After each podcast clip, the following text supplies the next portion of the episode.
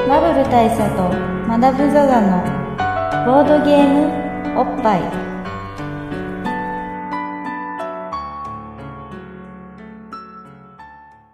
バブル大佐とマダム・ザ・ザのボードゲームおっぱい毎回ドイツ直送のボードゲームカードゲームを一杯やりつつぼんやりざっくりご紹介しております MC1 のバブル大佐です MC2 のマダム・ザ・ザなんですけどはいこいのやーなんですかねなんですかねちょっと今ね、だいぶ我々から元気といううか、んまあなんつうのそうねしょんぼりいやー意気消沈してますね、う結構ねあのテンション高めで我々今日臨んでいてですんねそうテンション高めで結構長いこと喋った後なんですよね今そうなんですようんなんですけどねですけどなんですけど消沈せざるを得なかったんですな、うんいやなぜかというとさっき話した話が、えーこのレコーダーソニーのレコーダーさんがね途中からどうもーどうも意識を失っ寝落ち寝落ちしたっぽいんですよねうんまあしょうがないんですよこの人電池っていうのがないと動かないそタイうプなんのです人よなんでいや1い時や間ー以上話したんですよねまあいわばこの話さっきの話虚空に虚空に消えたからなそっかいやうん結構熱の入った話ぶりではあったんで、うんいやあのノリを取り戻そうと思ってもですよいやそうねあの前もそうこういうことまあしばしばあるはあるんですけど同じ話を再現しようとすると大体失敗するんですよダメなんですねなのでもうこれは忘れてそうっす忘れてあの、ね気を取り直してねそうそうそう今の今のリアルタイムな俺たちの思いをお伝えしたいと思うんですけどまあ今これまあこれがいつ配信されるかわかんないあお願いします。コラボハイボールでございます。ありがとうございます。あ空いてる分数お下げいたします。ははいはいい、ありがとうございます。失礼いたしました。いやじゃあもう気を取り直して、いお疲れですーよしはいよしよしまあこの2016年夏のねそうリアルな俺たちの姿を、まあ、国名に残しておきたいと思うんですけど今まあ世間を賑わしているものといえば言えば言えば言えば、まあリッツリリッツがなくなったことね販売し終了したじゃないですかそうあのー、野蛮崎なビスコからねそうですそうです、うん山崎ビスケットに変わったことによってでリッツがなくなりそうまあリッツってのはもともとナビスコという会社がまあ海外にありましてそこから山崎ナビスコがあのーまあ協力してやってたライセンスを受けてねそうです販売していたものなのでそれの契約期間切れたんですわ、そううで、まねあ、契約更新がなかったとかなんかそんな話っぽくて、ん、で、あの山崎ナビスコというものがなくなりまして、山崎ビスケットになり、うんそしてリッツという名前が使えなくなりうん、そうそうすると何が起こるかというとリッツパーティーができなくなるそうそうなんですよ我らが沢口靖子女子がそうあの俺たちの安子が靖子がリッツパーティーを開けなくなったそういうことリッツがないからでリッツパーティー開けないってなると俺たち将来的に、まあ、僕らこの話をしてるじゃないですか、ね、えでえこの話を、まあ、えネットの海にねこの僕らの無軌道の話を放流することによって最終的に何がしたかったかっていうとそのこの、まあ、いわばトークによって成り上がっていきええ最終的には一流芸能人たちと一緒に一緒にリッツパーティーに呼ばれる沢口靖子の安子のパーティーに呼ばれるっていうところを これを目標があったこれを唯一のモチベーションにやってきた我々がができなくなったってそうことなんですよだか道がら立たれたんですねこれは意気消沈せざるを得ないんですよ、そうっすだからなんですけどで、まあ、そので最後のリッツパーティーっていうのが行われてねこの間、田口靖子さんのでそれをまあネットでこう見てちょっと僕らも意気消沈しながらもまあちょい吹きしてた ち ょい吹きしたりしてたわけなんですけどそうそうしたらまあつい先日あのーそこな山崎山崎ビスケットはい山崎のビスコ改め山山崎崎ビビススケケッットトかからら新商品のお知らせがねはいルヴァンというルバン、うんっていうのがありまして、はいでそれ を沢口靖子さん が CM やるっていうので俺たちの安子が帰ってきたあの特に退席することもなく帰ってきたっいやそうなんですよ、うん、これね本当にあのていうねうんリッツシストも安くは安くは施設という、まあ、名言をね名言をね うちの妻が残しましたけど 残されてね、うんまあ、そんなようなことが起こっているこの2016年夏なんですが夏ですようんでまあそれほそこまでの大きなウェーブではないないんんでですすよよまあ他にまあ強いて言うならこの辺ちょい盛り上がりしてるかなっていう意味で言うとと信号信号車車だったんですよねうん ででで我々は、えー約1時間もの間、うんうんゴジラの話をしたわけです、そうなんですよそうなんそうでそれが虚空に消えたってことなんですよそうなんですよねうんだからも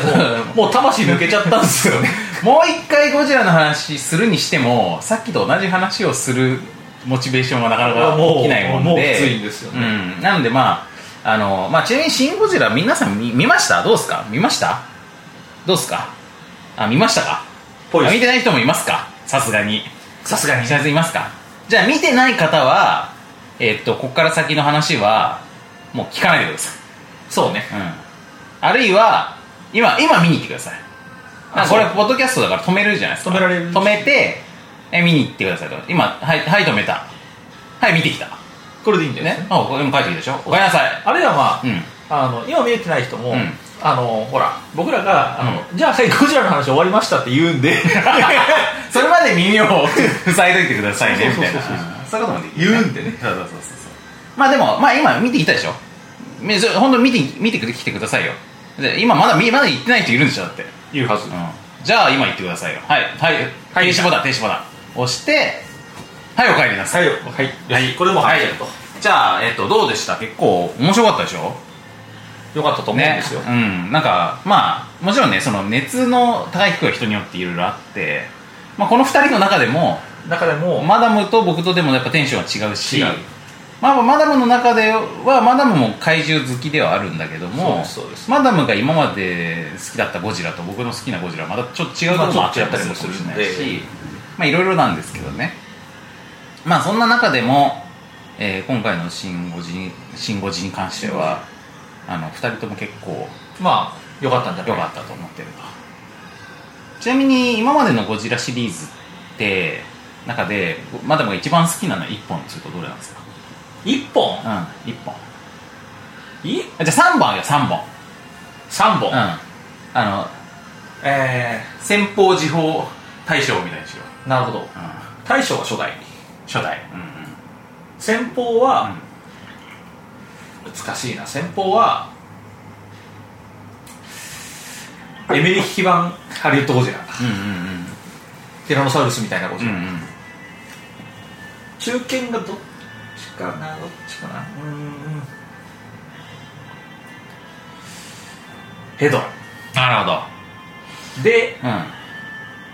特別編と して、ビオランみたいなっていうところ で4つえっ、とじゃあ俺は俺は大賞はまあ初代で先方が先方があー中堅ビオランテかな中堅ビオランって中堅ビ中堅ビオランテで先方がいや違うなあじゃあでも先方先方ファイナルウォーズでしょ先方ファイナルウォーズどちらファイナルウォーズファイナルと言いながら先方にねはいはいまずファイナルウォーズがなぜファイナルウォーズのゴジラってすごい素早いんですよはいはいはいだから結構先制パンチ食らせるのスそポうーテそうィーなそうそう食らせるのに向いてるからそれで翻弄してでビオランテって動かないからあんまり植物だからそうねあの富士五湖にどっしり構えてるからだからこれ生と同をそうそうこここでまあ基本そこで守るもうほぼで仮にそれを突破してくるやつがいたとしても大将の初代がまあ全てあをの日本人のトラウマをそうですねトラウマをほじくり返すこういう構成にしてで、えー番外編っていうかそのまあえっ、と補欠で入れとくとしたらクローバーフィールドクローバーフィールド破壊者破壊者破壊者ねっていう感じゴジラじゃないやつ入ってきましたけど、うんまあってっていうねいうな我々そういうちょっとしたゴジラ感の違いのある我々ではあるんですけどなんですけど、うんまあそれも「シン・ゴジラ」楽しんだそうそうでもしかもさその大正初代っていうのはまあ共通してるわけじゃんはいうんでこの初代のゴジラっていうのがこれまでのゴジラとまあ、そうこじ初代以外のゴジラとどう違うのかっていうことに関してはどうですかまあやっぱりうんうん明確にあるのは、うんえーゴジラにヒーロー性があるかないかじゃないですかねそうだねゴジラがいわゆる、えー、薬剤うんうんとして捉えられているのか、えーあるいはその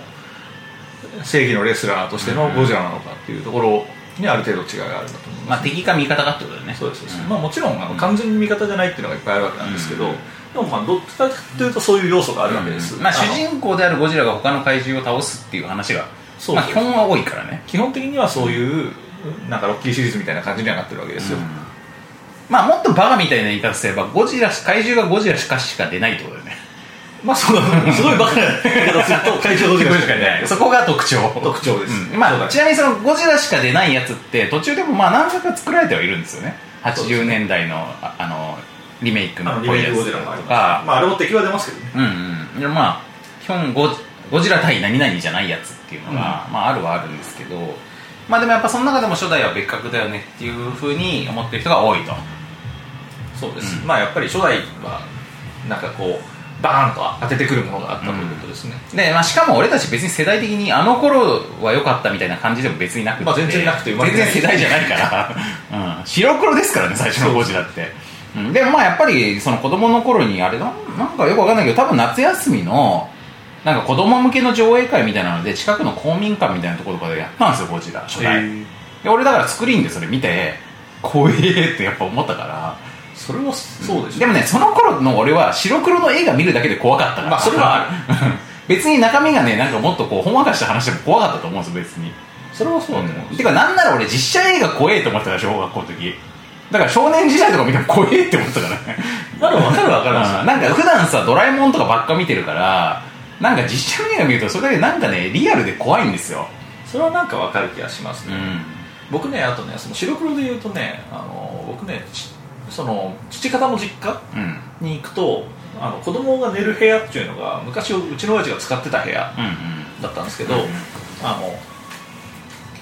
そこにねあのなんていうんですかねジャズマンのポスターが貼ってあるんですよほうコルトレーンとかビル・エヴァンあスとそういうねウルトラマンとかみたいなそういうかそういうマンじゃなマンくてじゃなくてあのジャズミュージシャンのポスターが貼ってあるんですけああどこれがまあだから白黒の外人が貼ってあるんですよ、うんうん白黒写真の、うんそれがすごい怖かった覚えがあってやっぱモノクロの怖さっていうのはあるんですよねなんかねそのそれだけですごく時代がかった感じがするしねそうそうそううん俺この間さセデックっていうイベントがあって、ええセデックってあのなんだろまうあゲームゲーム開発者向けそうまあそのまあかまあ、芸術者のみならずですけそどうけんコンピュータエンターテインメントデベロッパーズカンファレンスみたいなやつなんですけどなんかそのゲーム開発者向けのまああれだよね勉強会っていうかさあそう学学会みたいなやつでそれでちょっと僭越ながらボーアナログゲームの話をあのやってましたさせていただいたんですけどその中でゲームマーケットの歴史っていう説があったわけですよはいはいでそこで過去のその、えっとゲームマーケット初初代ゲームマーケットの、えっと様子っていうのをちょっと写真でちょっとあのお見せさせしたんですけど、はいその写真がいかんせん白黒だったもんでなんでなんですかね そうそうそういやなんでなんでかって言ったらその過去のゲームマーケットカタログから撮ってるんですよああなるほどそう印刷物そう そう印刷物から俺がスキャンして撮ったから白黒ページだっただけなのただなるほどねそれはそれはもちろんアークライトさんの許可をもらってねそういう掲載してるわけなんですけど、 ねなのですげえそれねあの、まあ、その頃ってだからその草場淳さんがねその主催をしてええ始めたわけですけどし紹介で草場さんの方が写真で出るんだけど白黒だだもんで なんか俺ね戦前の写真みたいに見えるんだよねまたほらゲームマーケットってあのご存知な方はご存知だと思うんです けどあのほらハッピとか来てるんですそうそうそうそう。だからね、その映ってる人たちが、まあ多分その実行委員会みたいな人たちが多いと思う。お客さんもいるんだけど、やっぱこう、あの、ある程度こう、おじさんが多くって、しかもみんな8匹で、メガネかけて白黒だもんで、本当なんか先生の写真みたあいれな。すごいっすよねで、そこでちょっと人笑い。目力がちなみにこれ2000年ですからね、みたいな。で、あれが今、あの、僕の今回のこの発表の中での一番の、一番の深瀬ポイントだった笑いどころっていうかなんかこうまあ別にわか笑わせようと思ったわけじゃないんだけど、はいあのあの結果面白くなったポイントそうちょっといい感じだったところだったんですけどまあそんな感じでね、うん、まあその白黒チッパワーっていうのもまああるはあるんええですけど、でもまああの面白いんですわ初代ゴジラって今見てもいやいいんですようんあれは俺だってつい先々週ぐらいも Hulu で見たけどやっぱ面白いよ、あれは話としてすごい面白いですうよ、ん無駄がないしさ結構コンパクトだしさあとセリフ力も結構あるんだよねありますね、うんななんんかかちょっとねうんこうなんていうんですかねまあ変だけどちょっと芝居がかった部分とかも結そうそう構そあうっそうてそうそれがいいっていうのはあるわけですよ、あとなんかねそのゴジラのなんか最初にあの結構南の方の島をまずぶち壊して、ええそれからこの本島の方に向かってくるとかみたいななんかこの進進路の感じもいいんだよねちょっと台風みたいであされは台風っぽくてね、うんちょうどあのーこの収録をしてるちょっと前にですね、あの大変強い台風10号っていうやつが来てまして、やっぱあのあの災害感はゴジラですよねっていう行ったり来たりしたりとかねなんか予想のつかない感じとかねだからまあゴジラってそのもちろん初代はその原爆のね象徴としとか大東京大空襲のさ記憶を呼び覚まさせると出かてくるさ、まあ、そういう日本人のこうトラウマをいろいろついてくるあのモチーフではあるんだけど、まあ、きっとその中に台風ってのもあるんだよねおそらくあると思いますよ、まあ、日本人にね一番馴染み深い自然災害ってやっぱり台地震風と台風ですよそうね地震と台風がまあベースにあってでその頃はつい最近あった超ひどいものとして空襲と原爆があってあってうん、ででまあそういうような遺伝子を受け継ぎつつ現代版にアンアップデートされたのが今回の新新進ゴゴジジララででああるると。というところはそうあの疑いようのないと、うんでまあそのよく言われることですがあの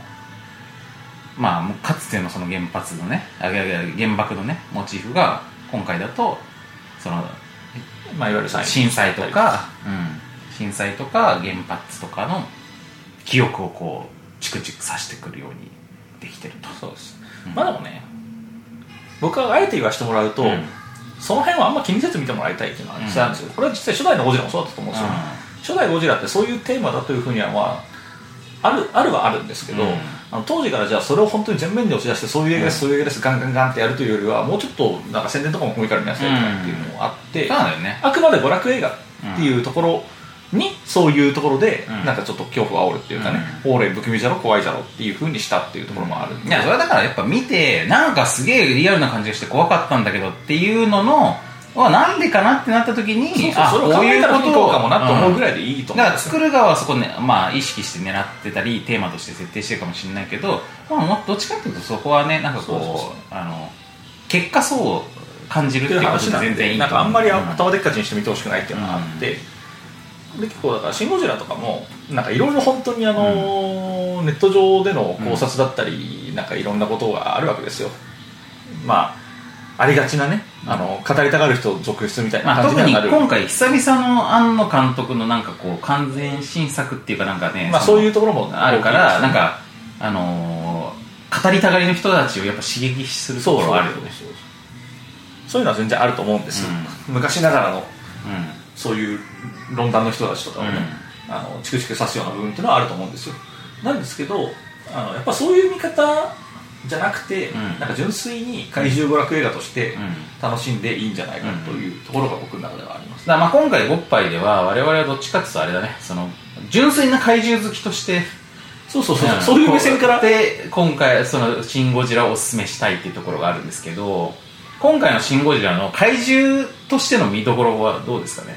今回の怪獣としての見どころっつうのは、あちなみにもういろいろあの序盤でこいろいろ断ったんで、うんもう完全ネタバレモードでいきますけど、うんあのゴジラが、なんていうんですかね言ってしまうとですよ、うんここ最近、まあ、10年20年かわかんないですけど、あの世界レベルでの,、うん。あの映画のなんていうんですかねブーム、んムーブメント、うんとしてあのビギニングっていうものがあるわけじゃないああ。ですか例えばアイアンマンだああったらアイアンマンになるまで、うんうんスーツを作るときとかね。そうそうそうそうあとまああのダークナイトの陰に完全に隠れてしまってちょっと評価悪いですけど、うんバットマンビギンズもあったでしょ、うんマダムの好きだね。そうそう俺の大好きなバットマンビギンズとかあるわけですよ、でああいうので要はあのこうなるまでっていうね、うんうんストーリーが結構あったりすると思うんですよ、まあ、特にアメコミなんかは本当に多いんですよね、大体1作目はそういうストーリーを入れ込むみたいなところが多かったりするんですけど、なんかそこの流れも完全に組んでるというかそうだねゴジラがゴジラとしてゴジラになるまで、確かに今回はゴジラビギニングと言ってもいいよねそうそうで、そこがだから完全新解釈というか今までになかったスタイルで描かれる、まあ、それは何かっていうとあのエボリューションなわけですよねそうだ進化なんですよゴジラがどうやってゴジラになっていくのかっていうことをちゃんと見せてくれるってことそうねそうそうそうでそれがだからあのなんていうんですかねまあそれももちろん口頭無形なんですけど、うんでもなんか何かしらああ分かる分かると、んうんこうだったら面白いよねっていう流れをちゃんとできている、まあ、実際はだからどうやっていくかっていうとどちらって恐竜っぽいじゃうんっん、てことは爬虫類がでかいやつじゃんうんで爬虫類になるまでみたいなことをあの本当にあのいわゆるダーウィン的な話で考えると、なんか両生類うとかだったりあるいはもともとは海に住んでるとかなんかそういう考え方から取っていこうとなった結果あのなんだすごいでかいオタマジャクシみたいなところから、んうんうん始まってえーなんか陸には上がってみたもののあんまり動けませんみたいなモードからあのなんか人間の赤ん坊みたいなもんですよねなかなか歩けないけれどもで何かのタイミングで捕まり立ちができますみたいな感じになって、一回さ実際捕まり立ちみたいにしようとしたらビルが崩壊みたいなそうそうそうそう あの辺ねなんかすごい子供を見てる感じでいいんですようんね、まあ、あの時中にいる人たちがキャーってなってたけどねそうそう、中にいる人たちは目撃じゃないんだけど、うんそうこっちから俯瞰で見てる分には、あの本当になんかね、うん暗用が上手 モードに入ってくっていうのがあったりするんで、そこはすごいいいし、うんで実際まあそれがだから第1形態から第3形態とか言われるんですけど、うんそのあたりがねあのこれは僕の美意識がちょっと変っていう話かもしれないですけど、うん可愛いわけうんうんうんこのゴジラの妖精体がねうん可愛いんですよ、あれはキモいし可愛いしキモカワですよねそしてまあ僕の感覚で言うと不憫不憫でもある、うんなんかそのうーんなんていうんですかねその生物としてのなんかあだ花みたいな感じやっのぱそうなんいかびつな生物ががんなんとかいそういびつなんだよねそのやっぱその進化の途中でなんかこう安定してない感じの状態ってそいううなんかですよ、ね、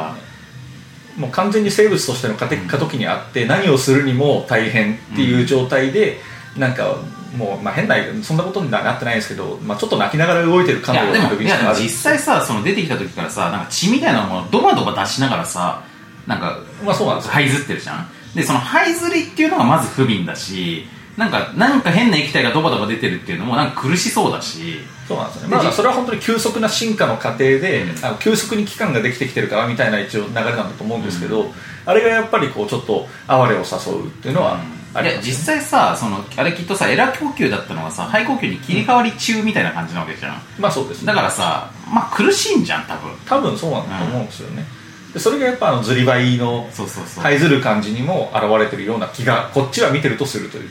ことですねでそれと全く別なんですけど、うん僕はね妖精体気に入ってる理由として、うんあの顔がコミカルっていうのがあって目が丸いからねそうそうそうあれね何なんだろうあのコミカルさと思ってさっき俺ふとこれかもしんないと思ったのは、なんかちょっとねあの柴田亜美テイストって いうかねあいるねああいうキャラああいうキャラいそうでしょ、うんそうそうなんかねそんな感じのコミカルな絵面というか、あのー、南先生は、アイマイミップルの、アイマイミップルの南南先坂生先生先生は、あのー、東先生っぽいですよね。はいはいはいはいちょっと今先生かぶりで分かりにくくなったけど、あのあー、の秀夫先生東秀夫さんっぽい絵だ。え、絵じゃねえわ。ぽい目だという。ぽい目だと、うんまあ、とかっていうはい。あの可愛いところからあの我らの知る、まあ、もちろん知るといってもちょっと個性的なデザインにはなってるんですけど、うんあの威風堂々のゴジラ様に、んゴジラ先輩になるというんう、ところのビギニング感がやっぱり良かった確かにまあだからあれ今回の映画って確かに全体としてもビギニング感があってまあ終わり方はあれ賛否両論あるみたいですけど僕はあれは、まあ、これからこれからいくらでもこの路線でゴジラ作れるなっていう感じがやっぱりんうんしたから、こっから全然いろいろ派生していくこともできるしあのなんなら今今後ゴジラねそのさらに進化していくこともあり得るわけじゃんそうですねね、でだからさ今までその今のマダムの話ってつまり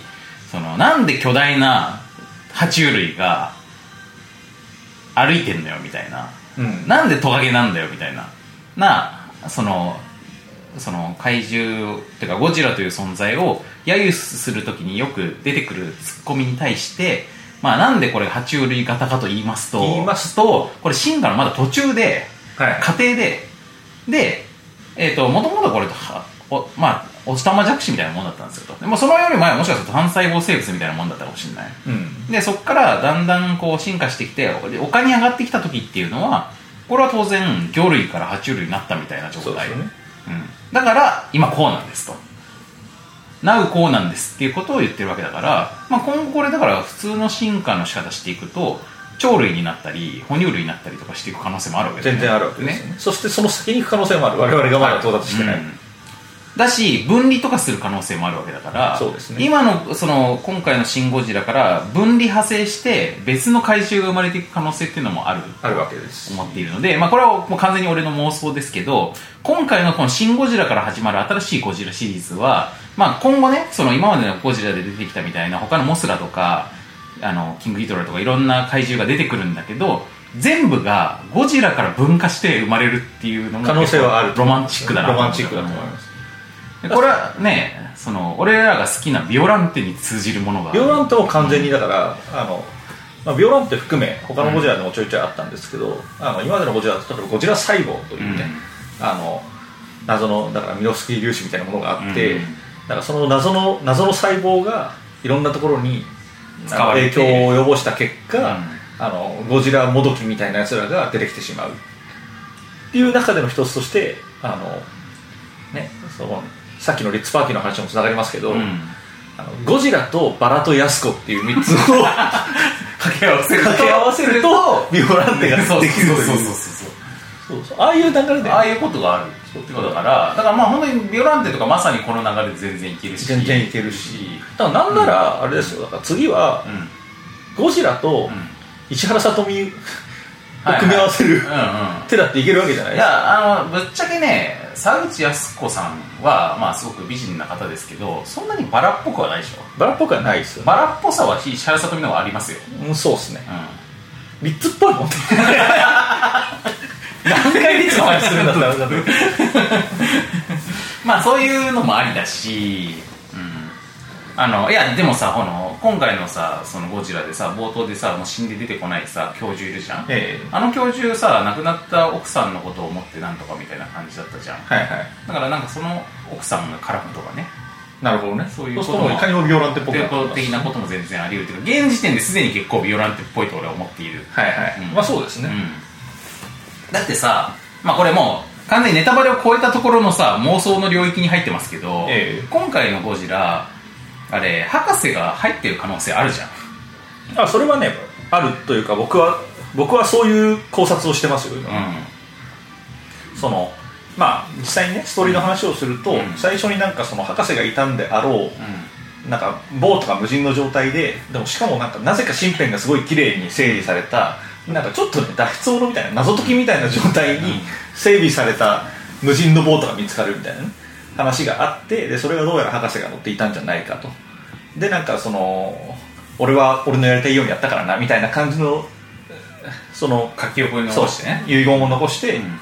あ、消えたとそう不明になってるわけですよ、でおそらくまあ海に身を投げたのであろうという感じになってんだけどそっからゴジラ出現するからさそう実際にそこからその第一形態のゴジラが出現するからそれはやっぱ同化してるんじゃないかっだよね、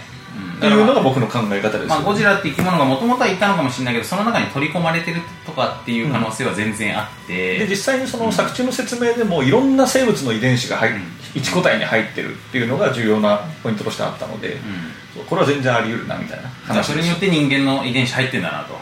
そうそうそでうそうで他にもいろんなもんが満載されててだから今後は満載されてる結果、うん中の人は満載者になったという野村満載がや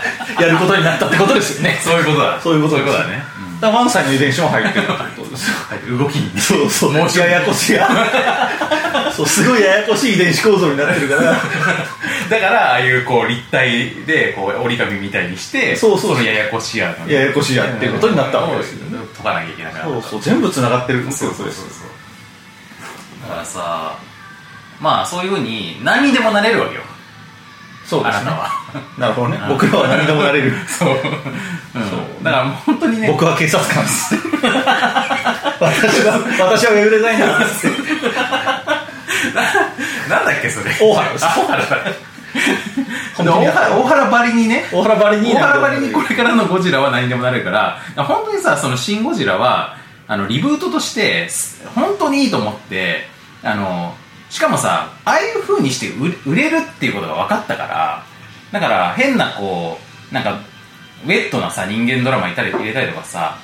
あのね恋愛要素がないとあの女の人は見ませんみたいなことが今まで言われてたわけだけど、そんなの嘘でそういうかったるいドラマないなくってあそこまでソリッドにしたことによってむしろ受けたわけじゃん確かに、だからこれからあこの塩梅でいいんだっていうことになった時にあるいはこのぐらいあのなんつうの独自性を入れてもいいんだってなった時にこれからゴジラ作る人たちはさかなり楽しんでやれると思うんですよそこはね、ええうんで冒険できると思うからだからあのそういう意味でもいいしその内容で世界観的なことって言ってもあのあそこからいろんな面白怪獣をさそうですよね登場させることできるからそれは面白いと思うそうやっぱそれはねあのまあもうもう正直うんざりっていうのはあるんですけど、うん結構その今回はそのキャストじゃないやスタッフの問題もあって、うんあのエヴァとの関連性みたいなことを言う人がすごい多いじゃないでうすか、でまあ大体それは襲い来るものとして使徒がどうのこうのみたいな話をするんですけど、でもまあそれはやっぱりあの、まあ、さもありなんという話もあって、なんか使徒を妙ちくりのやつばっか出てくるじゃないですいかやだって別にあれは怪獣映画がやりたかったからしかやらエヴァンゲリオン作ってるわけだから、まあそうそうそう監督はだからだから別にもう完全にそのまんまじゃねえエヴァがゴジラっぽいんだよゴジラっぽいどっちかというとそうなんそうウルトラマンっぽかったりとかね特撮エヴァが特撮っぽいんだってが正解ですうんだからそこはやっぱりね感じることがあってあのだから今後にも期待できる、うんどんな変築りのも出てくるんだというところそうあると思うんですよだからね一方でね、うんはいあの一方で、うんそんな怪獣とかは抜きにして、うんやっぱりもう一つの見どころとしては僕は石原さとみなんですよ、うんうんあの石原さとみがいかにあのいかにブーブー言われてるけどいかにイケてるかそして役柄関係なくいかに石原さとみが可愛いかって話でもある、うんうんまあそれ別にこの映画じゃなくてもだけどなそ うそうそうそうでも石原さとみは本当にまあ俺もね一番最初に見た時は俺何回か見たんですけどこちら一回一回目に見た時は石原さとみが浮い唯一浮いてるなっていうかこうリアルリアル方向アニメっぽいっていうかあの石原さとみが一人でアニメっぽさをそうね一人でアスカっぽ醸いし出してるなと アスカっぽさとかさその美里さんっぽさとかを全部一人で出してるじゃんだからあそこがまああの評価の分かれるところだなとは思ったんですが何回も見ていると実は石原さとみさえいなければもっとリアルなになるのにみたいな考え方は実は間違ってることが分かってあの全体としては別にねそのリアルな話ではないんですよもともとは今ね回のやつはあのどちらかというとこの作品内リアルというかこの中で行われていることにすごくあの細かくあの描写が積み重ねてあって、あの世界観がちゃんとできているっていうことで、まあ、つまりリアル風なだけだからまあそうっすよね、で高等無形なことっていうのは山ほどあるんだけどでもその中に石原さとみっていうまあいわばノリノリノリノリ付けああそういうことね、接着そう接着点としての石原さとみが中心にいることによっておじさんたちのあの政治家世界とあの高等無形なな怪獣世界世と界がちゃんとつなげることができているしあるいは石原さとみ一人が存在することによってほとんど日本の中しか今回の映画で描かれないんだけどそのアメリカはこういうふうに考えてますとか、まあ、そういうこう外の世界のさ、はいはいことっていうのはほぼ全部石原さとみにグローバルな視点も全部石原さとみが担っているという石原さとみの役割超でかいんだよ超でかいです確かに なるほどね石原さとみ一人いることによってすごいたくさんのロケとかセットとか CG とセットとかかをキせずャにストが全部そこに集約されて便利そうすごくコストパフォーマンスいい存在になってるなるほどねそれは確かにうんそうだと思いますだね、から必要なんですよ、いや本当ね石原さとみ抜きにしてはあの映画の魅力がちょっと下がってしまいます、石原さとみは本当ねあのなんていうんですかね演技の悪の強さとかいろいろ言われてるんですけどねあのよく頑張ってる方だというのが僕の印象ですよいい仕事をしている、あれだ逆にねあの作品はね、うんあのこれは言わせてもらうとねみんな演技変なんですよそうそうそうそうそうそうなんだよ早口だしすごくそう、うんみんな1.5倍ぐらいの速さで話すじゃないですか、うんあの僕らはオタクだから、6杯で話してても 早いじゃない早です口かなんですけどみんなこうだもんそうみんなこうってすごい大オ変タク男子ばっかりみたいな感じそうそうそうまあ女子もだけどさ女子もなんだけど基本的にオタクが慣れ親しんだ会話ペースだったりするんですよ、でそれって結構やっぱりねあのあれ変だなと思うんだけどあの世界ではリアルということになるしっていうところもあってもういろいろみんな変なんですよなんか演技も結構オーバーだったりする人もいるし、んあの抑えすぎた結果過剰に抑えてる人もいるしみたいな感じで、なんか妙な演技なんですけどその中で石原さとみはかなり生き生きとした生き生きとした破天荒な演技をやってるんであれはあれであのなんかああいつだけなんか変な演技しやがってっていうのは僕はちょっと違うとい思うや絶対石原さとみがいる方が映画面白いよ、絶対そうですまあまあ吹 くしねどうしても吹くんだけどでもやっぱなんかそこがさ映画のさちょっとこうチャームポイントというかなんか好きの部分になって、いやそうですよ、うん本当に、でそれでなんかそのちょっとこっちの懐が緩むっていうかさ、あれもそうじゃんだからその鎌田君と言われている第一第一第二形態あたりのそのその最初の方そのズリバイの頃そうズリバイのゴジラが登場した時にもえってまずなってそうそうそうちょっと面白でそう含でむちょっとこっちのガードを緩ましたところで本気のやつが来るからやっぱこのバランスですよこれはそうですな、俺はだから本当に技巧だねいやそうですよ、うん本当にだから本当にあの完全無欠なクール系の美人よりも、んなんかちょっと可愛げのある、ん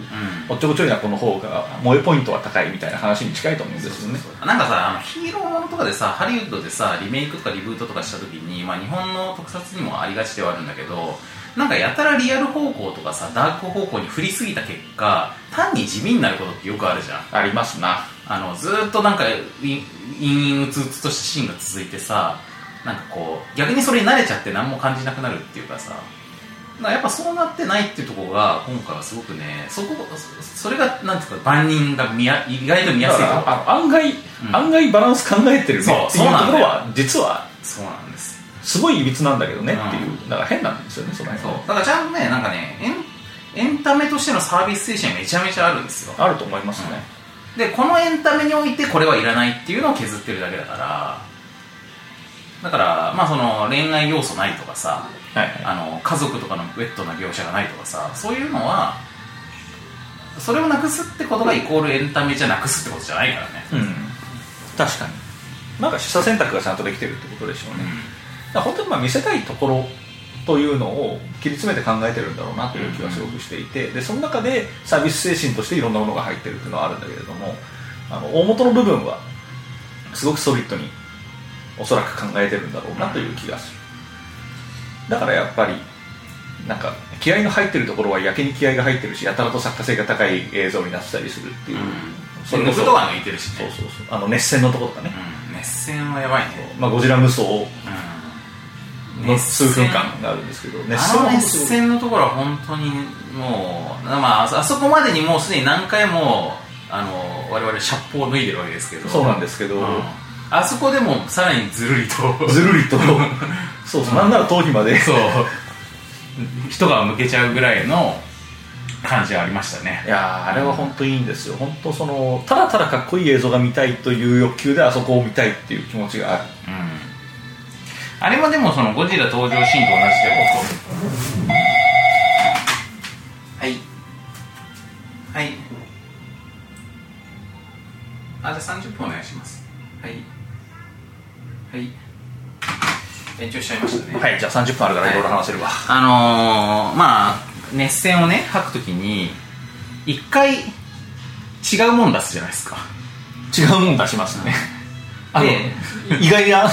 意外な質感のものがもわーっと出るもわーって出る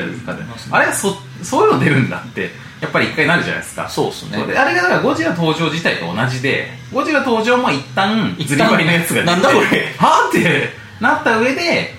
あの お色直しをーこれがーってこれ満がをー持っしてていうのがすそごういのが出てくる後から来るっていうのでやっぱり一回こっちのガード外してるんだよねでそれと同じように同じことがやっぱ熱戦の時も行われているなと思ってあれすごいですよ、ねうんあのやっぱりあのね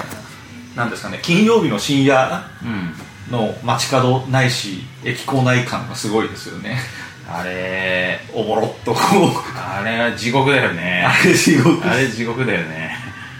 でまたまあそのねゴジラのパイセンがね、うんまあ、ちょっと飲み過ぎたらなんかでちょっと違うもん出すんですけど、あのそっからがまた綺麗でね、わわーってそねうん、だってあれだもん矢口ランドもあの時わーってなったもんうねすごいですよまいやたあの攻撃が都市に対する攻撃としては効果的でなすっごい効果的でね、うそうそうまあ一言で言うとボンバーマンみたいになってるって いうあの極限まで極限までパワーアップしたボンバーマンみたいになってるそうだねそうすっごい綺麗、そうなんだよな効率がいい下の方を攻撃するのにすごい効果的すだごい効果的でしたもんねあこの手があったねと、うんでまあじゃあじゃあ上の方は手薄になるのかというと次ねその全方位ビームそうそうそうすごいビームがう あれすごいですよねねライブ会場みたいになってるもんんねね気が利いてるよねいやすごいんですよあれはちょっとね小粋な EDM でも流したいぐらいの景気のいい映像に仕上がってるからいやもう本当サービスサービスだよねあれもね本当に いやいいんですようんそこまであそっからも出してくれるんだって思ったやもんっぱねあの映像の嬉しさっていうのは、うんキングスマン見ました見た見た見たうんキングスマンもあ の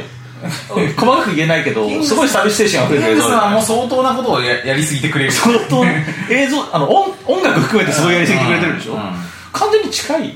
近いですよ近いうんあのやりすぎてくれてありがたいのは、うなんであの映像はねもう本当口では絶対伝えられないのでもう見ていただきたいんそうだねあそこ何回でも見たいねあそこは本当何回でも見たいです、日本映画の奇跡ですよあの映う画、んでもすっごいバカ言わせてもらうとやっぱためとすかしなんだよなためとすかしいっすよね、うん最初に「え」って一回読ませてから本気のことやるっていうためとあのあてかすかしとためねであとその本本来することっていうのをえっとなんていうかあ先延ばしにするというかそうね、うんじらしが入ってそうるそうってことですよねだからゴジラをどうやって強く見せるかっていうこととかかっこよく見せるかっていうことがゴジラ映画の、まあ、とにかくさい成功か失敗かっていうのは肝なわけですが、なるほどうん、その時にゴジラをもともとあるゴジラより今回のゴジラはこんな風にパワーアップしてますみたいな感じで強化したり付け足ししていくんじゃなくいつもやっている熱戦放射っていうのをそこまでにどれだけ積み重ねをしていつもやってることをすごそうに見せるってことの方がやっぱりねなるほどねだからそれ効も果的なんですよ、そもそもゴジラ先輩がゴジラ先輩になるまでの、うん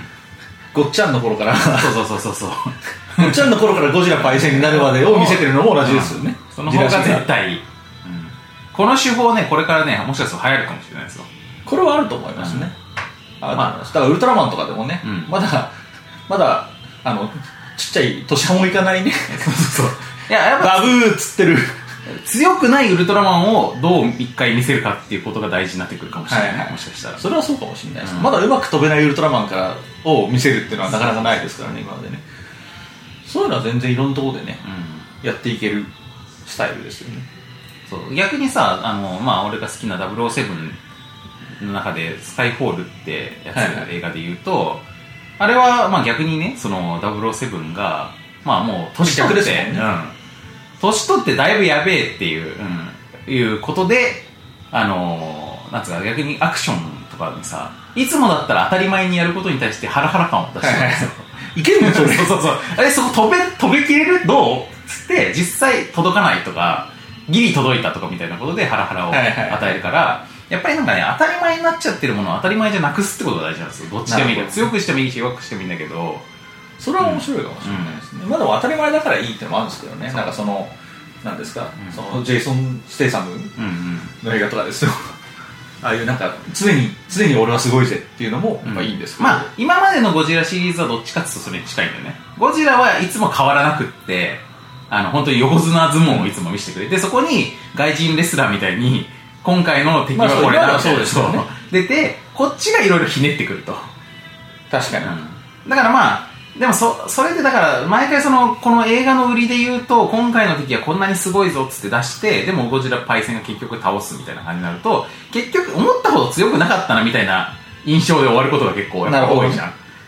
相手が強いからね相手が強いからであるいは事前のビジュアルで見ると例えばゴジラ対スペースゴジラだったっつって見たらスペースゴジラの方が強そうだから結果ゴジラパイセンがあんま強くなさそうに見えちゃうっていう効果があったりとかまあそうなんですよね、うんあの旧型対新型みたいな感じになっちゃうからねっていうのはありますでもゴジラパイセンが勝つからやっぱスペースゴジラ思ってそうでもなかったみたいになってお互いに下げ合っちゃう効果が出ちゃうことがあるんですよ、そうかそうか、それをだから今までさっき言ったようなスタイルでやるとちゃんとハゲが生まれるってことなんですね、最後に花開くそうそうそう強さみたいなのが出てくるとこれはそうかもしれないですね、うん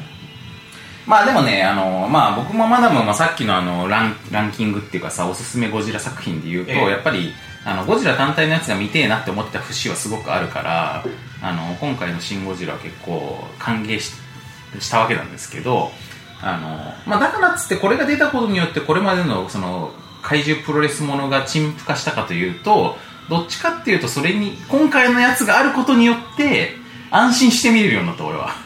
寛容になったというかそうそうそうそうまあ汎用っていうかなんかまあでもこれはこれでって思分う類できたってことそうそうそうそうそう満たされたからあのー気持ちの余裕ができたととも言うんだけどだからさっき俺さ先方にさ「ゴジラファイナルボーズ」入れてたけどあれとかまさにそうで、まあ真逆うんと言っていいってことですよねそうでこれねこれぜひ皆さんね一回その「シン・ゴジラ」見た後に見てほしいんですけど「まあ、ファイナルウォーズ」ってタイトルからも分かるように今までのゴジラシリーズなどこれが最新作で最終作だったんですよで東映がもう本当にあのー、東宝か東宝ですゴジラゴジラもう儲かんないからこれで終わりにしますっつってあの完結編みたいな感じでまあそれ今まで何回かやってんだけど何回かやってましたうん、まあでも本当にそれで完結してたわけよここまではで「ファイナルウォーズ」って言ってゴジラのこれまで戦った敵が次々と出てき て2時間の映画の中でカーテンコールみたいなそう感じでそうそうそういやもうほんとそう でもう次はこれだ次はこれだってどんどん出てくるわけよ蘇ってはいはいでそれをゴジラパイセンがどんどん100人組手みたいに倒していくボッコボコにしていくというででなんか結構ヘドラみたいにマダムの好きなね みたいに結構悪の強いやつとかも出てきて、はいはいはいうん、でもそういうのがそんなに対してバックグラウンドとかもないままただ出てきて倒さなるほみどたいな感じのウルトラファイトがまあそうウルトラファイトが展開されるとうんでさらに TOKIO 松岡とかがすげえ超人みたいな強さの 人間たちもすげえ超人みたいな強さだしはいはいっていうことで、まあ、これはね、まあ、ゴジラにおける G ガンダムなんですよ、なるほどまあ、ガンダムものに分かりやすく言うとなので、まあ、ガンダムシリーズの歴史が G ガンダムで終わっていたとしたら したらなるほどだからガンダムものたちは悲しみに暮れると思うのねあガンダム最後こうなって終わったんだ最後こうなって終わったか まだなんかもう迷走して終わったかみた ないるなほさどねまあ間は抜きにしてもやっぱりねあの単影的なものが入ってくれることは重要だったとそいうういや本当にだから俺今回はその、まあ、お前何でもそれだなって言うかもしれないけどこれはこう単影ゴジラだなと思ってでもその感覚はあると思いますようん実際そうだと思いますよ僕ねあれなんですよそのまあウルトラマン好きなんですけどうん僕はねウルトラマンパワーとかそれに近かうっんうんたでむしろその、まあ、単 A は結構どっちかというとなんていうんですかねその温故知新というよりは知新の方がすごい強いんですけど、ファードなんかはすごく温故が強いというか、うんあのまあ、初代のリメイクを海外でやったみたいなやつなんですよねでも怪獣とかはあのかなりリバイズドされていてあの新たな設定が入っていたりもするけれども昔の見た目は残しつつちょっとブラッシュアップして現代風のかっこよくにしてますみたいなのがあってだから基本的には初代ウルトラマンに出てきた敵たちがが出てるんだよねそうあのまあ、ジャミラであるとか、うんジェットンであるとかバルタン星人であるとかがかっこよくなって出てきたらとかだっていう、でそれがすごく良かったし、うんなんかなんていうんですかね、まあ、もちろん子供向けではあるんですけどでもまあ大人も楽しめるぐらいのいい感じの、まあ、シリアスになりすぎないシリアスみたいなね設定になっていたりして、あのすごく楽しめて見れるっていうのがあったんで、それにすごい近しいものをシン・ゴジラには感じましたねだからあれだよねその同じモチーフで別の人が作ってるってことだよねファードも海外製でしょ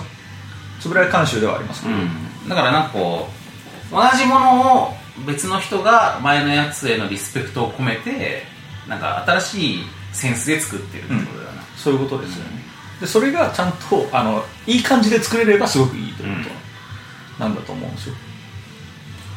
いい感じじゃない場合はこれじゃない感というふうにこれじゃない感が勝ったりするなっちゃうんだよねまあだからあのハリウッドのそのティラノサウルス・ゴジラとかは当時はそう言われていたし、うん今まもだそう思ってる人が大半であると、まだ俺は好そうきじなゃんだなよね俺はそうじゃない俺は好き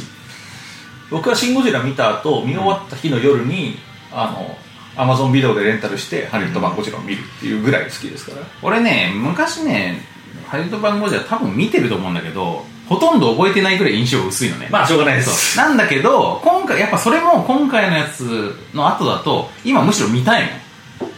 Hulu でね Hulu でまあこの間ファイナルボーズとか見てたわけだけど次見るならエメリック版だなっていう感じがするいやそうです、うんだから「シン・ゴジラ」における進化は、うあのエメリッヒ・ゴジラにおけるうん 卵んうんうんだし、シン・ゴジラにおける石原さとみはエミリヒ・ゴジラでいうジャンレノっていうジャンレノがあの高等無形さを そうそうそうそうああののだいだいぶ担保してくれるうんつないでくれるそうそう謎のフランス特殊フランスの特殊部隊みたいな感じで現れるから 何なのお前いきなりっていうあそうなんだそうですへーあ軍人なんだ軍人ですねあとさ、あのまあ、今回の「シン・ゴジラ」によって日本国内での世評をさ相対的にちょっと下げてる感があるちょっと数年前のハリウッド版ギャレス版と言われるギャレス版ゴジラありますけどあれも俺は当時はまあなんかパシフィックリムよりはこっちの方が俺の見たかったゴジラってかまあ当たり前だけどゴジラじゃないかゴジラじゃないからパシフィックリム 怪獣ものじゃん そう怪獣映画としてはこっちの方がいいけどやっぱりやっぱ対決ものに結局なっちゃったかって思ってちょっとがっかりしてるとこもあるんだけどあとやっぱそのか核みたいなものに対する扱いが雑っていうふうに、はいはいテーマ的なねとかもちょっと俺は気になったりはしたんですが今見る今はそこに対してもやっぱりその「シン・ゴジラ」効果であのこれはこれでってやっぱりまた思えるようになって、はいあそう思ってみるとあれに出てくるゲスト怪獣のもいいですよ結構なるほどうん、僕さっき見てないんで見たいあれねマダムまあまあ好きじゃないかなって思うあの生物感もあるし、はいはい生物館の僕好きですからねあとゴジラパイセンをすごく引き立てるなるほど能力があってゴジラパイセンをかっこよく見せる見せるように恐ろしく見せるように設計されている敵だななるっほてど感じがするからそれは見たいです、うんちなみに今僕ちらっと思いました、うん出しましたけど、うんあの僕ねあの今結構旬収録時には旬で、うんかくかつ、あの核がすげえ雑に扱われる映画すごいおすすめが一個あるんですよ、 何これがね「ゴーストバス ターズえあ核出てくる」な核出てきます核出てき ますそう核が、うんあのこんなに雑に出たことないんじゃないかってぐらい雑に出てくる え核兵器ってことそうそうそうそうあそうなのニュークがあそうなのニュークがものすごく雑に出てくる映画としておすす めなんでそれはもうぜひ見ていただきあたいゴーストバスターズはね見たいですね、ゴーストバスターズもやばいっすよ、ゴーストバスターズの話はもう追って別の回でしたいぐらいなんでまあゴーストバスターズに近いモチーフのゲームって結構ありそうだしね確かにうんゴーストもの多いからとにかくそうねミッドナイトパーティーとかね、お化けおお化けをキャッチ邪魔されてそうねお化けをキャッチするからねゴーストバスターズ基本お化けをキャッチするあれバスとバスターかっていうとどっちかというとどっちかというとお化けキャッチャーでですすかかららねねお化けキャッチってタイトルにしてもいいぐらい全然いいですよね、うんいいじゃないですかじゃあそういう回はまた撮るそうというして回はまた別で今回はだからその怪獣から見て何のゲームの話しようかなっていうのもあったんですけどまあここでね皆さんねあのーキングオブ東京の話すんのかなと思うじゃないですかね思うね怪獣ものってあれだってまさに日定番本の怪獣東京に怪獣が出るそうそうそう話ですからねリスペクトで作られてるからさと思ったんですけどな一個問題があってさっきマダムとこれを話してたんですけどキングオブ東京の回取ったような気もするんないんだよね そうなの取った気がねうっすらすんですよ俺するんだけ ど、どうだっけっつって、ボッパイのサイト見ようとしたんだけど、で、ボッパイでも、ボッパイももう40回とかあると、過去のみんなもめんどくせえんだよなと思って、見たら、なんと70何回とかあるじゃないですか。もうね60あ今回が70回あだそうだっけそういうレベルだからでまあ、番外編とかより多分ね、いや全然もうね 80 90とかです言よってんだよね。みたいな感じで、まあ、とにかく俺たちもそのぐらいの把握の雑さなのできなさになってるからだからさすがにとはいえ一回やったやつもう一回やるのもなっていうそうでキンやっグたオこブとない東京まあでも今これ話しながら思ったけどキングオブ東京ボッパイでググればいいんじゃん とも今思うん だけどそうねさっきはボッパイのサイトを順番にページを送ってたからあ確 かにね確認するのめんどくさいってなったしそそうだれでキングオブ東京ってゲームがありましたってありましてって話してさこれリリースした上でさ そのさリスナーからさキングオブ東京の回前もありましたよね言われたらもういよいよだなって感じいよいよだなっていうってなるじゃないですか 俺たちもそう潮時かってなるからキングオブ東京の話をやめてやめてで今俺がおす一番ホットかつおすすめなしかもこの季節にねおすすめな未確認巨大生物もの、なるほうん、のゲームっていうことで今回イエティっていうゲームをねご紹介してイエティねえーあのーご挨拶に変えさせていただきたいと思うんですけれどはいはいはいあのビッグフット そうまあイエティってねあのー雪男ですよねえーえでその雪男を探しに行くっていうモチーフのゲームでイエティっていうゲームがあるんですわでまあホビージャパンあーこれアークライトかなアークライトからかアークライトさんからあのーの日本語版がまあ最近出たんで7月16日って書いてあるなだからまあ結構最近ですけどこれね面白いんですわほうんでまあ、どんなゲームかというと、えっとまあ、結構ね立体的なボードになっていて、まあ、こういうようなね、うええーなっていて、まあ、ボードの真ん中に山があるんですで山を登っていって雪山がこう雪山を立体的な登感っじてでイエティを探しに行くっていう、まあ、探検家たちなわけだプレイヤーたちは、でダイスゲームなので、まあ、結構ジャラジャラと7個ぐらいのダイスを振ってでそれで、えー雪が降りましたとかああ天候がそれで左右されたりすると、そういろまあ天候は雪だけなんだけど、えっと他に、えっとまあ、山を登りますとか、はいはでえイエティの、あのなんー、か作に詞遭が遭遇しましたあ遭遇するとうかんというというまあなんか何かしらの痕跡が見つかりましたという、えーこれがまあだから要は点数ですね直接的に、はいはいとかえっ、とこの仏みたいな仏仏みたいな面があるんだけどこれは仏ではなくってあのーまあ仲間はいはいあそのサイコロの出目で仏みたいなのが出たら仲間が長間いやシェルパとかうんシェルそうシェルパシェルパシェルパ面があってさ、はいはいうんまあ俺は仏と呼んでいたけども そのシェルパシェルパがマジ仏そうそうシェルパマジ仏が出るとえっ、と上に登れるなる要するに登山登山面だね、ほどうんうん、登山登山の面登れる面なんですねそうであとお金の面とか、えっとテントの面はいはいテントの面っていうのは、えっと登ったところにとどまる能力なんですよはいはいだから、えっと、サイコロジャラジャラって振って、まあ、よくあるダイスゲームの感じで何かをキープして何かを他は振り直すみたいなことをはい繰り返していって、ただし、えっと、雪の面だけはあなるほのど振り直しの対象じゃなくてその都度外れていくとで悪いことが起こるそう悪いことが起こるでまあ外れだね今がね、うんで当たりの中ではどれか1個選んで、えー他を振り直すって感じになるわけだでえっとシェルパがあると上に上がれるで、えー点数があると,、え点っが入とるその上がっている高さ応じの点が入るの倍率がかかった点数が入るはいはいまあだから2回に二回というか2段階目にいたら2倍そうそう3段階目にいたら 3, 三倍みたいそなうそうそう即席の面が例えば2個あったら2点基本が2点なので一番下の段だったら2点なんだけど2段階目に行ったら4点3段階目だったら6点6点入るわけだよねなのであのーはいはい一番上だとかける4だかじゃあ上がっておきたいわけだらそう上がりたいだけど普通は上がったら寒いし危ないかあーらシビアな場所なの降りちゃうじゃんすぐ次のターンにははいはいだけどテントがあるとそのテント分止まってられるはいはいはいビバークできるうん、例えば2段普通だったら、え0段目まで戻っちゃうところをテントが1個だったら1段目まで戻るで済むああそういうことテントが2個あったら2段目まで戻るで済むというような感じで、はいだから最高点を維持しようと思ったら、えーテントなるべく3個が出てな上の方でいとね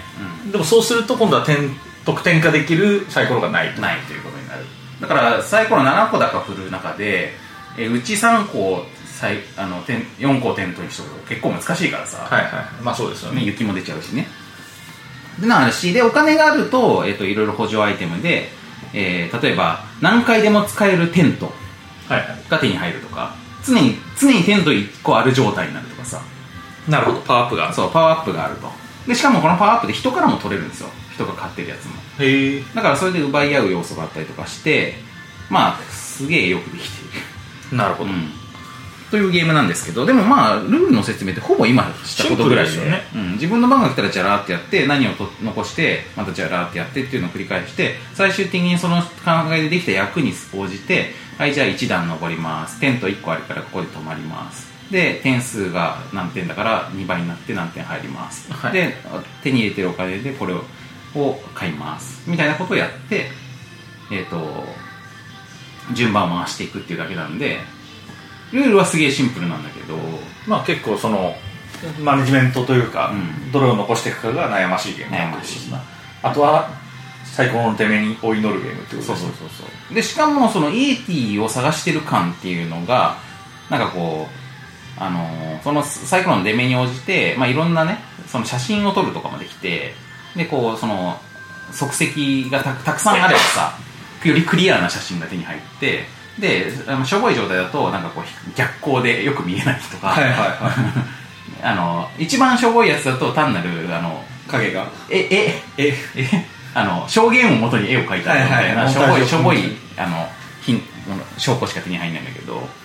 でそういうのを集めていって点数にしていくっていうような感じだからだからイエティ探してる感っていうのと登山をしてる感じっていうのがちゃんと両方あるんですよすごいへーあの簡単な仕組みなんだけどで登山のゲームっていろいろあるじゃんはいはいまあ K2, K2 とかさでああいうのもそれぞれに登山自体の面白さを表現してんだけど、まあ、それのめちゃめちゃシンプルにしてる版なるほどでもあるなっていうところもあってでありイエティ探す版でもあイエるティ探す版でもあるとでさこのイエティコマがあるんだけどさイエティコマイエティコマがねこの版のね周辺をねイエティはイエティで回ってるんですよあ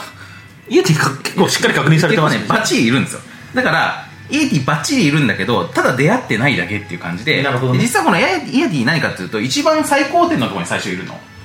はであの雪がすごい降るとイエティどんどんね山降りてくるのいなるほどねで雪が深いどんどかんら近づいてくのでだからで点数プレイヤーたちは取ってるじゃんだから逆回転でイエティとプレイヤーがこうやってこう、ま、点数あのボードの周りを回っていくからいずれどっかで出会うじゃないですかなるほどでそうすると誰が出会うかって当然点数が一番高い人が DT に出会うわけよ出会いますね DT が最高点から降りてくるからさだから誰かが DT に出会いましたってなったら終わりああなるほどついに出会えたそう終わるわけでその時点のその並びがそのまま点数になるうーんということであのー、よくできてる うんなるほどねということでねこれだからねおすすめです普通に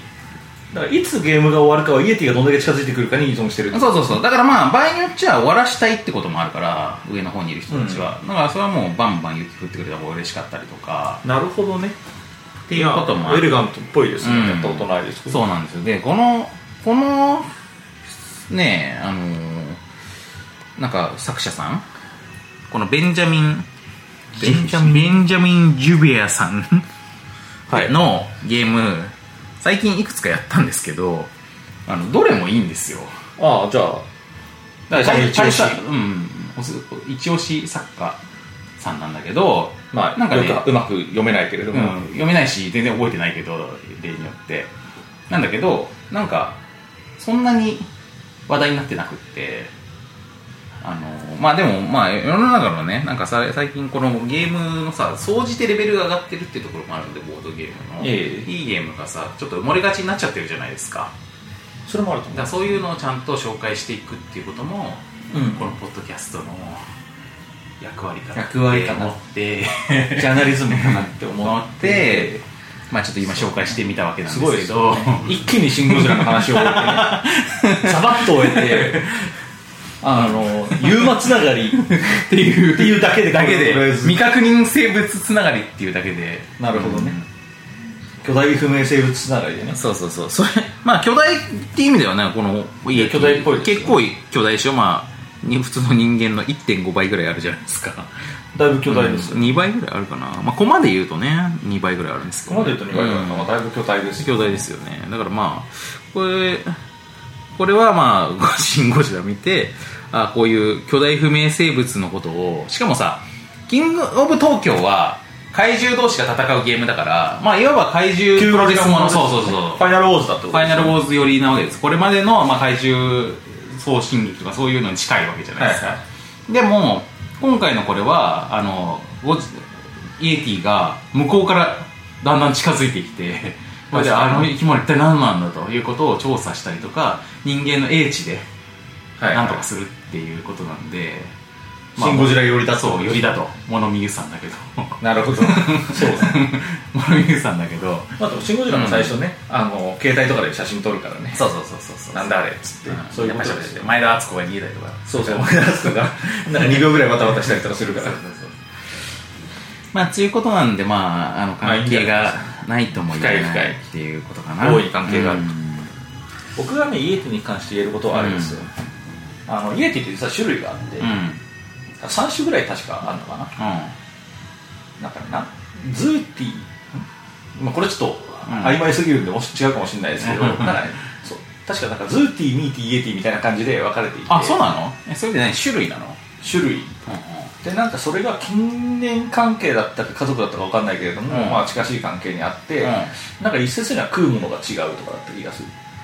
あ、じゃあ、種、種の違いなの近縁種なんじゃないですかね、なんかなんか微妙に違うものらしいんですけど、えでそれをなんか基本的にはひとまとめにしてイエティという扱いになってるといズうー話テをどっィかーでミーティーイエティだって今合ってる今ググったけど合ってるおおすごいねそうズーティーミーティーイエティなんですよへまあどんだけ 信憑性があるかわかんないですけど ねえイエティには3種類いるとされズーティーミーティーイエティでありってイエティイエティの中にイエティがいるイエティの中にイエティがいるってなこっとてでするよのねそれはうんなるほど人が一目みたいな感じですよ多分、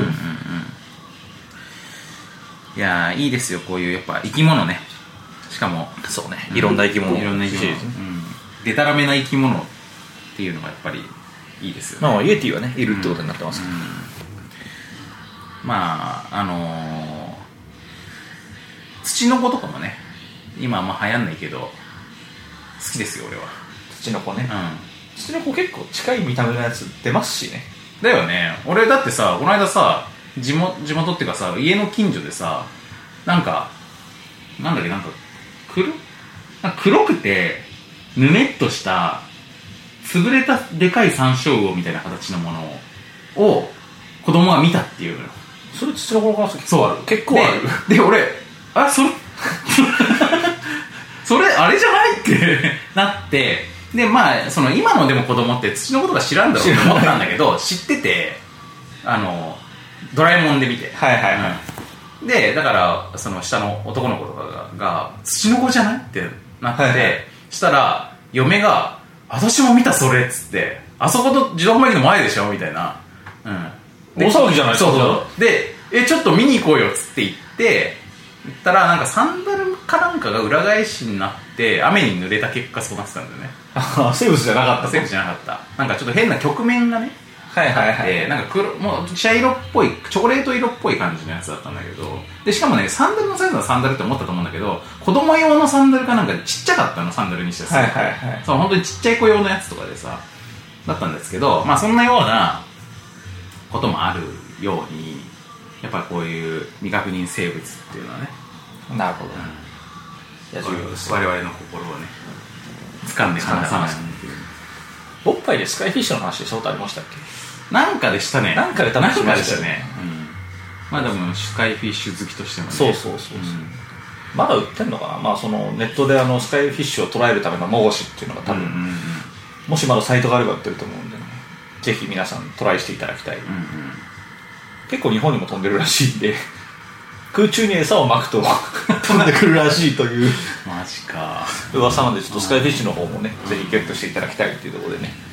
俺さ、今までにさ、あの、何のゲームとは言わないですけど、まああるゲームね、過去、過去に関わった、あのーアクションゲームをとか作ってる時に、敵の名前さ、全部ユーマの名前にしてたってことがあったんですよ。はいはいなんだけど、それアクションゲームだから、あの、作中に名前とか出ないよね。 あなるほどねだから、あの、ま、マリオで言えばさ、ノコノコとかパタパタとかさ、はい出ないじゃん。 出ないです出ねるだ確かからに説明書とかにもし載ってたら載ってるかもみたいな感じでしか扱えなかったんだけど、まあ、そのその作品に関しては一切そういうものがあのどこでもあのオープンされることはなかったので設定みたいなのがはいはいじゃあなので作った人しか知らない誰も知らない ということがありましたねはいはいあ大丈夫ですはいはいはい失礼しますはいじゃあ残り10分はい、というわけでね、50分なんで、まあ、そろそろまとめに入りたいところなんですけど、まあ、そんな感じで、あのーまあ、皆さんも、いろいろ、未確認生物を探したり、シン・ゴジラを見に行ったり、こちら見に行ったりですよ、あと、まあ、あれですね、えーマダム大佐のおすすめとしては、初代ゴジラと、えーリッツパーティーでこ有名な、ビオランテビオランテ、ゴジラ対沢口靖子。 大沢沢口口靖子靖子とといいううこことですよね、うんそして、えーファイナルファイナァルイナルビッツパーティーことこカナロととゴジラファイナルウォーズ、エメリヒ・ゴジラと、うん、とあとクローバーフィールド破壊クローバーフィールかドな破壊者うんこの辺を見ていただけると、いいんじゃないかうんあとヘドラやっぱまあ、本当にねあの多いじゃねえかって思うかもしれないけど随分、まあ、ゴジラゴジラ自体めっちゃあるんで何十作とかあるからね尋常じゃないぐらいあるんで、うん、あるから、まあ、こまれだ少ない方これを見見るだけでもだいぶあのー楽だと思いますよ、そうですうね、ん、あとそれぞれ全然違うからあとまあもしかしたら中には一番混迷を極めたゴジラを見たいっていう向きもあるかもしれないん でそういう人はやっぱりあれじゃないですかねミネラゴジラの息子あたり がやっぱりおすすめじゃないかな あれはね本当にあのあエビラ出るのってそれだっけエビラエビラ出るのってエビラもエビラはなんか何回エビラ何回か出るなんそう何回の何回大決闘みたいなやつでやつだっけエビラがエ出ビてラはあのバレーボールするやつでしょでしかも水遊びするやつ、しかもエビエビラが本当にエビだからねエビですよこれが見どころですねあのでかいだけで本当にエビだからミニラが出てくるとね途中からゴジラに吹き出しとかつくようになるん であの本当やばいすごいバイブスを感じられる作品なんでどんどんどん親しみ方向にゴジラが行ってそう顔もどんどんコミカルになってくんでフリントストーンみたいになる からそうだよなまあそういう時もあるよっていことだねそうそうそうまあ SG ガンダムみたいなもんだと思ってまあたそういうものそとれ思はえねば大丈夫ですよね、はいガンダムものはねまあ、というはわいそんな感じでけで今回は、うんえーまあ、ゴジラの回と言った方がいいのかもしれないですけどまあイエティの回でした一応イエティの回だということです、ねイエティの勃発評価はあのーぶっちゃけ高いですよ、評価ありましたね、うん、おっぱいを100として考えた時にねそうね、うんおっぱいを100として考えた時うんにどんぐらいなのか、ただまあこれよくあるこのおっぱいではおなじみの問題としてどのぐらいが高くてどのぐらいが低いのかもはや全くわからない覚えてないけど気分だけで言うと70ぐらいいってもいいな俺 じゃあ70でういいんじゃないですか、ん、うんいいんじゃないですかまああれかもしんないねなんかこうあのとんがったとこはあんまないよはいはいって言って、比較的折り込めに作ってある、うん、なんか隙がないよくできているっていう感じではあるけどだからまああれかなそのダイスゲームとかあのー、イエティっていう題材とかが好きだったらおすすめっていう感じですかねまあやったはやってはつまんねえってことはないです、うん、だからまあそれそれぐらいの幅はあるかもしれないけど70おっぱいを差し上げたいと、まあ見た目いいですしね、うん、そうそうコンポーネントがね結構ワクワクす結る構フ感もあァるミしリーゲームとしても良さそうですよね、あとまあやっぱなんかこのぐらいのなんかこう頭も使うしなんかいわゆるそのなんつうの遊遊び心地としてさあのー頭も使う運もある、うんえーが割としっかりゲームやった感もあるあるでもまあえーでもそんな重すぎはしな比較的いしっかり説明もそんなに難しくはないっていうこれがドイツゲームのあのーなんていうかもともと僕らが持っているイメージのバランスだと思うんですよその、まあそうですねす僕らがこういうボードゲームやり始めた頃つまあ、の78年前とかに感じたボただードドゲイームの良さツゲームってこんな感じかなってういうっていう古き良きドイツゲームの香りもするので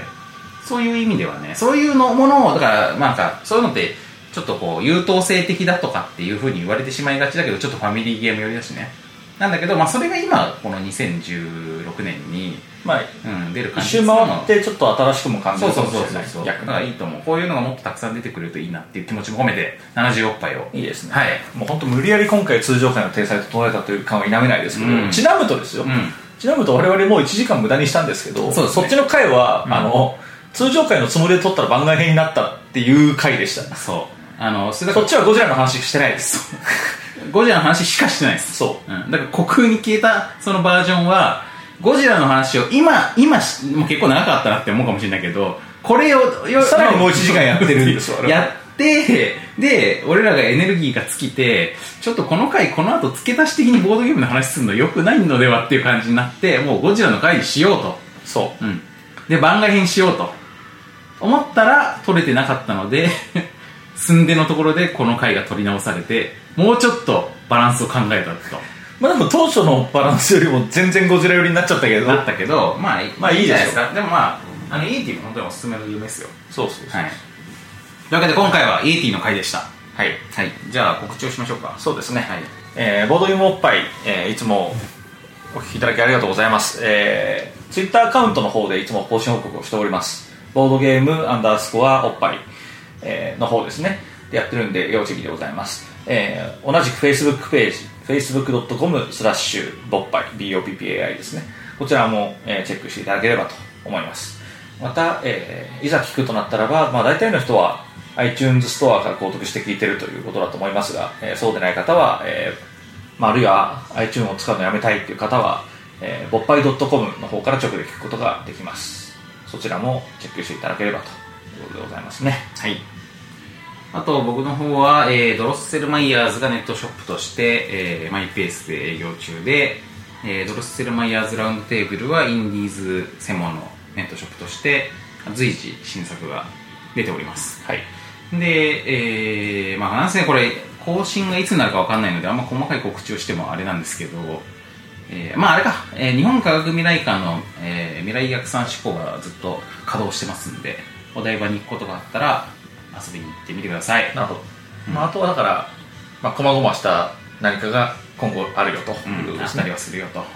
それはおい,、ねおいおいだとおいおいですはい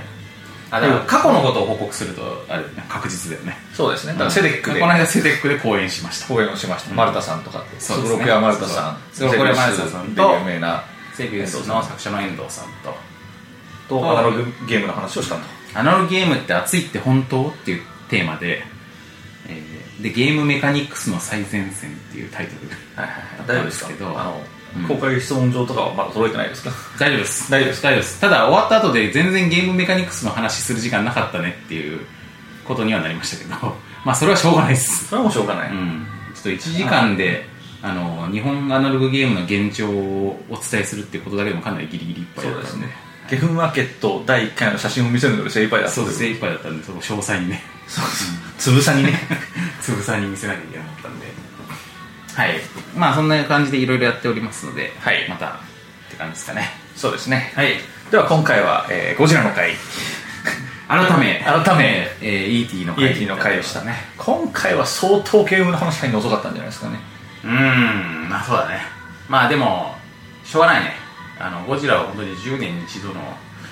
作品だったんでまずこっちを話さないとって いうね僕はそこまでの 勢いじゃないですけど、うんまあ、僕はねすごくねやっぱこれは今年のトピックだなって思ってるのでまあ、今年まはあそういいんですよ、うんゴーストバスターズもありなかなかいいそうそうそういい年になるんじゃないでしそょううだかと思いますよまあ2016年の夏を記録しておくっていう意味あでもんなに編み込み好きな我々がまだシビル王の話とかしてないですけどねそうだよねうんでもまあいずれねいずれねいずれねうん X メンもまだ見に行ってないからなアポカリプスね、うん行きたいんですけどね、うんまあ、なんていう話がはいまだまだありますけれども、はいまあ今日のところははいこんなとこころこまででってことでねじゃあ皆さん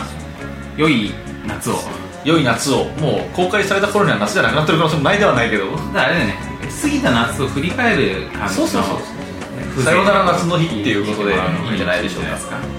か暑暑かったなこの頃みたいなそうそうそういいです行ったねプールみたいなねそういう話でいいんじゃないですかね思いますというわけで、えー今回はイエティの回でございました70億杯でしたはい、それではではまた次回さようならさようなら